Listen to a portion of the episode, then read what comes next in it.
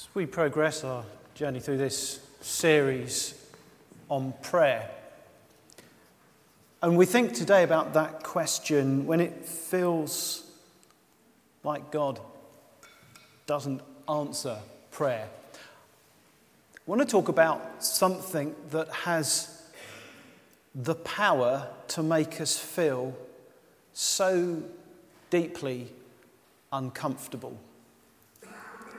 And it's this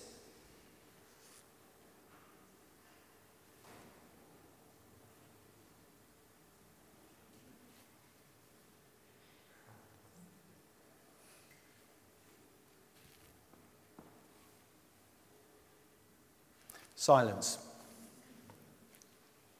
Now, sometimes silence is something that we associate with tranquility, peace, and quiet. There are times when we crave for that. But that's not the type of silence that we're thinking about when we think about the kind of prayer and that sense of anguish that we may get over the sense that God doesn't seem to be listening. I'm talking about the kind of silence that perhaps we might associate with times of waiting Think of situations in our lives when that happens. Maybe, maybe you've gone for a job interview. And those closing words are something like, oh, thank you, we'll be in touch. And then you wait, and you wait, and you wait. Maybe you, you've, you've got something going on medically, and you have some tests and then there's that time between having gone for the examination and the waiting for the results. And you don't know when that's going to be. And you're waiting for that phone call or that letter.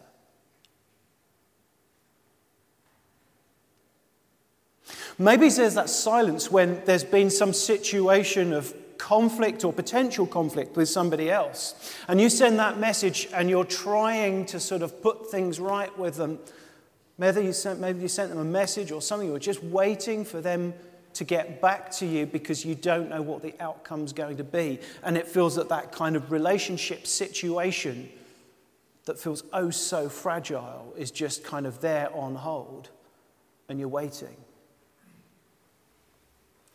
Those are just a few examples, and I'm sure we could think of plenty of others, where silence, the silence of waiting, is agonizing. Seconds can seem like minutes, minutes can seem like hours, and hours can seem like days.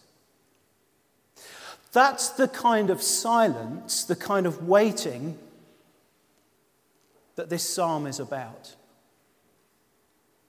The kind of silence that we can experience in our prayer life, where we ask God for something, we reach out to God for something, we, we want to hope in a particular outcome in prayer. And yet, no matter how hard and how sincerely we pray, it feels like it's met with silence. It's as though God is on mute. You know, let's, let's, remember that these words of these Psalms, my God, my God, why have you forsaken me, are the words that we hear according to Matthew and Mark's Gospel Jesus on the cross. And that itself tells us something so, so powerful. That central to our faith as followers of Jesus is that Jesus himself, in his finest hour and his darkest hour, cried out those same words. When you and I cry out that same sense, God, where are you? And it feels that he's just silent, that he's not engaging with our prayers, we actually find ourselves in solidarity with Jesus himself on the cross. You're not alone because Jesus himself cries out that prayer Why, God, my God, why have you forsaken me? And because we are not alone in that sense of agony, but know that Jesus is with us in it, then we can know that the same God of resurrection hope is with us and always will be.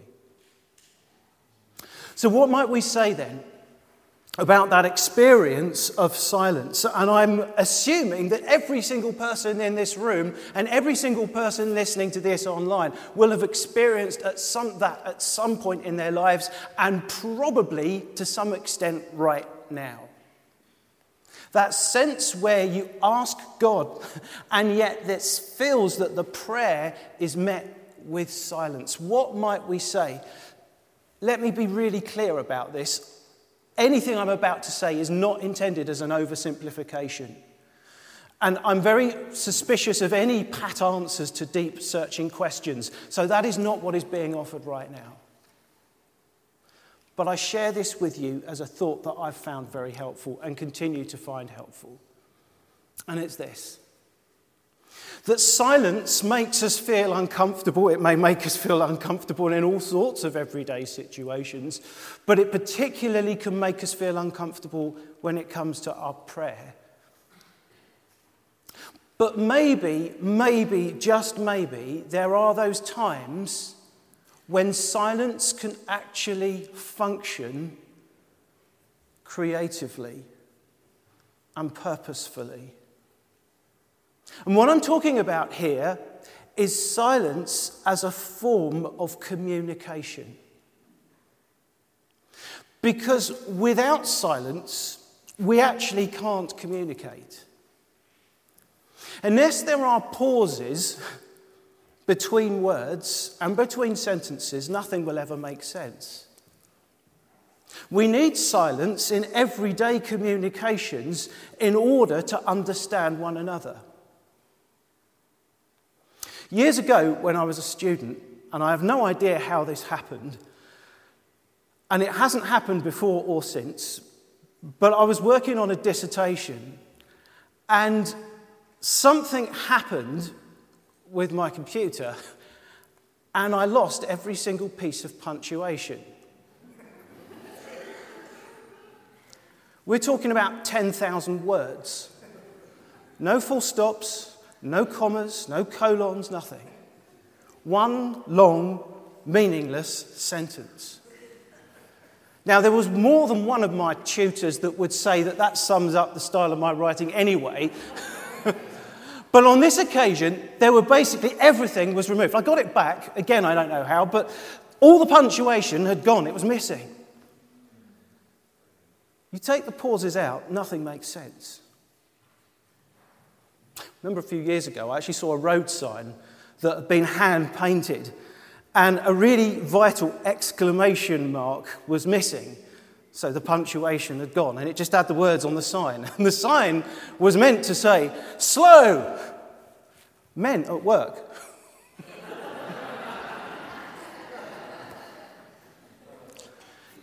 you take the punctuation out, you take the silence out, and you lose the power to communicate.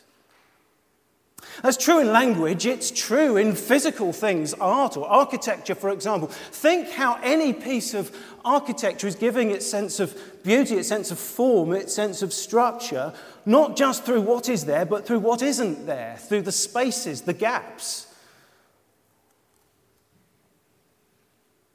It's true in music.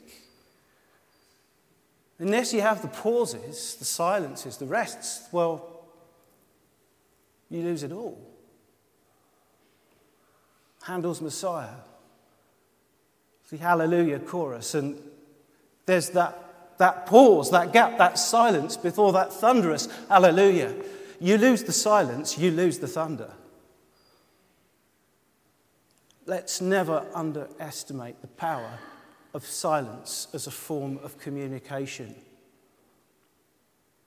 Maybe, just maybe, when our prayers are met with what we perceive as silence, actually that silence is something that God is using through which to speak. Now, the skeptic will be listening to this and think, oh, yeah, but that's What you're talking about there is just the God of the gaps. I mean, the, the, the, silence of your God effectively just represents the emptiness of heaven. The reason why God is silent is because God's just not there. Now, at face value, that's a very, very sensible response. But it misses an important point. And the point is, is that there is all the world of difference between live silence and dead silence. Let me explain what I mean. Imagine you walk into a restaurant and you look around the room and there's a number of couples sat around tables. In one corner over here, you see one couple and they're silent. Over here, you see another couple and they're equally silent. And yet, there's two very different things going on, and it's apparent just by looking at them. The couple over here are silent because they've just not got anything to say to each other. They're bored. They've run out of words. That's dead silence.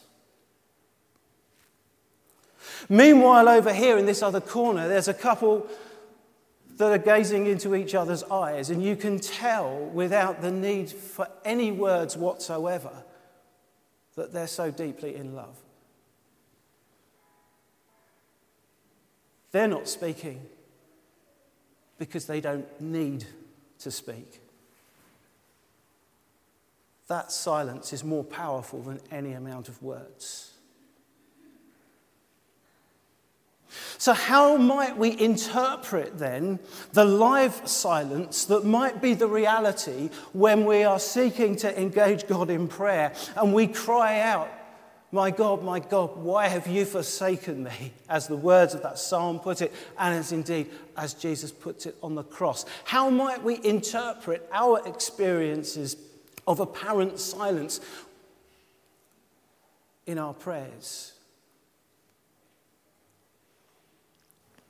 Again, this isn't intended as formula, but I find it helpful.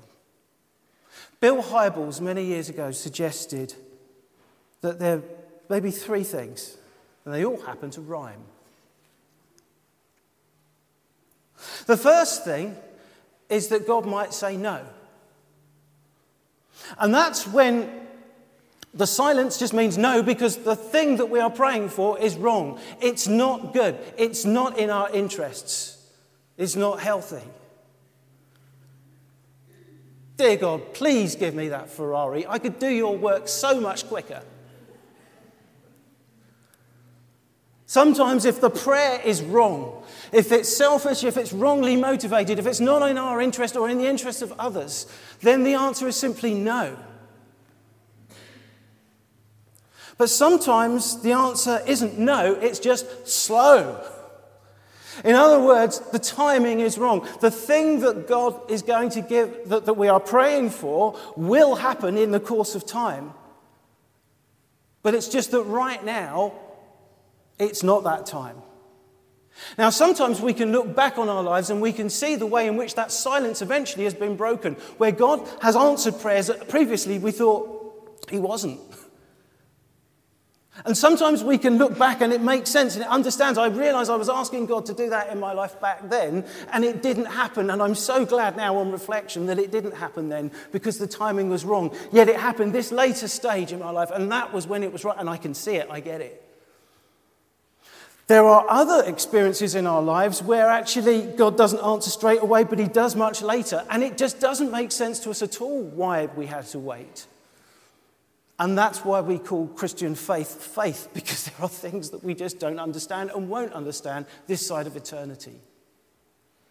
Sometimes God is, just says slow. I will answer your prayer, it's just not yet. So sometimes the request is wrong and God says no. Sometimes the timing is wrong and He just says slow. But there are other times, perhaps when there's something wrong with our own lives that we've got to put right first, in which case God says you've got to grow. It may be that there's something we are praying for God to, to, God to do something in our lives all the while that we are aware that there is some certain situation that we're refusing to listen to that we won't put right. Something where if we dig deep down inside, we know is not right. It is wrong. It is profoundly wrong. Maybe it's a relationship that we haven't tried to put right. Maybe it's something in our lifestyle that actually we know that that is not right, that that is not pleasing to God and yet we still keep on doing it. If that's us, let us not be surprised if our prayer life seems to be met with silence. Sometimes it is a simple thing, but a real thing that we just need to make certain changes in our own lives. And God says, silence. You've got to grow. Sometimes then God says no when the request is wrong. Sometimes if the timing is wrong, he says slow. Sometimes if there's something wrong with ourselves, with our own hearts that we need to put right, then God says you've got to grow. But if all of those things are in place, then God says go.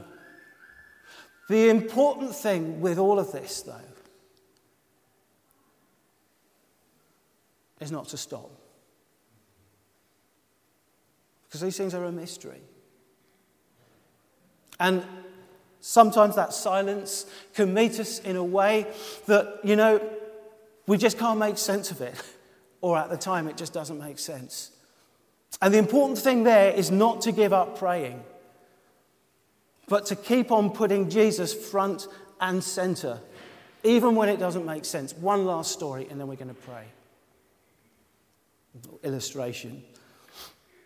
And it's to do with a, a particular type of plant called a, a Chinese bamboo plant. There's a particular variety of Chinese bamboo which grows in a very unusual way. You take the seed of this plant and you put it in the soil and you water it and you fertilize it for about a year, and nothing happens. You do this for another year, more fertilizer, more water, and you wait for a second year and nothing. Year three, more water, more fertilizer, more, wait- more waiting, nothing. Year four, water, fertilizer, waiting, nothing.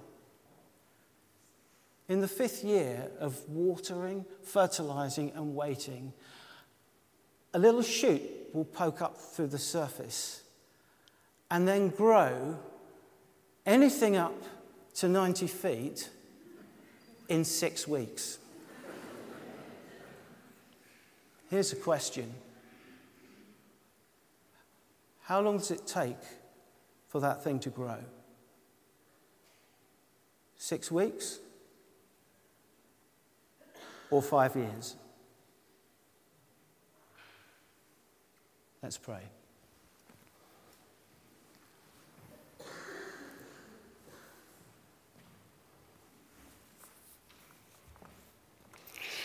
Lord, you know what it can be like to face that agony of silence. You've shown us that you know what that is like through the cross. Lord, right now in our own experience, there may be all sorts of different reasons why we feel that sense of silence, and it can be painful it can be agonizing. Lord, right now, in the midst of that silence, help us to put you front and center and to keep on keeping on and not to give up. Lord, grant us the ability to hear that silence, to interpret that silence, to discern the meaning of that silence.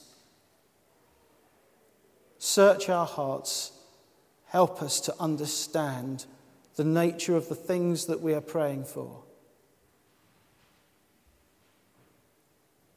Lord, in the midst of our waiting, whatever that may mean, whatever that looks like right now, fill us and go on filling us with the power of your Spirit. Be at the center, and may we not give up in our prayers. Help us to trust in you now as we continue to worship and in the time to come. In Jesus' name, amen.